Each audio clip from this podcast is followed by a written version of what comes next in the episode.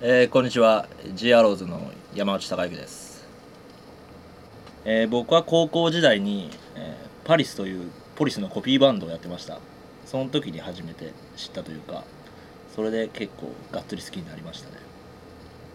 ポリスのこんなところがすごいっていうところはうんやっぱり単純になんだろうメンバーの仲が悪いくせに3人で一緒に音を出したらすげえ曲になるというかなんだろう。まあある意味バトルな感じなのかな。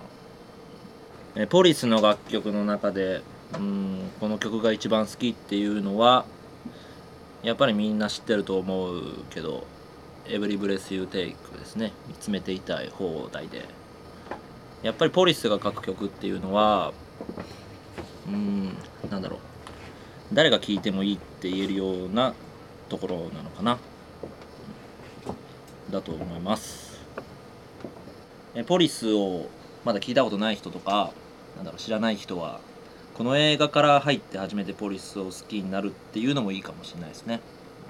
またなんだろうポリス好きな人はぜひ見てもらいたいと思います。すげえ面白いですから。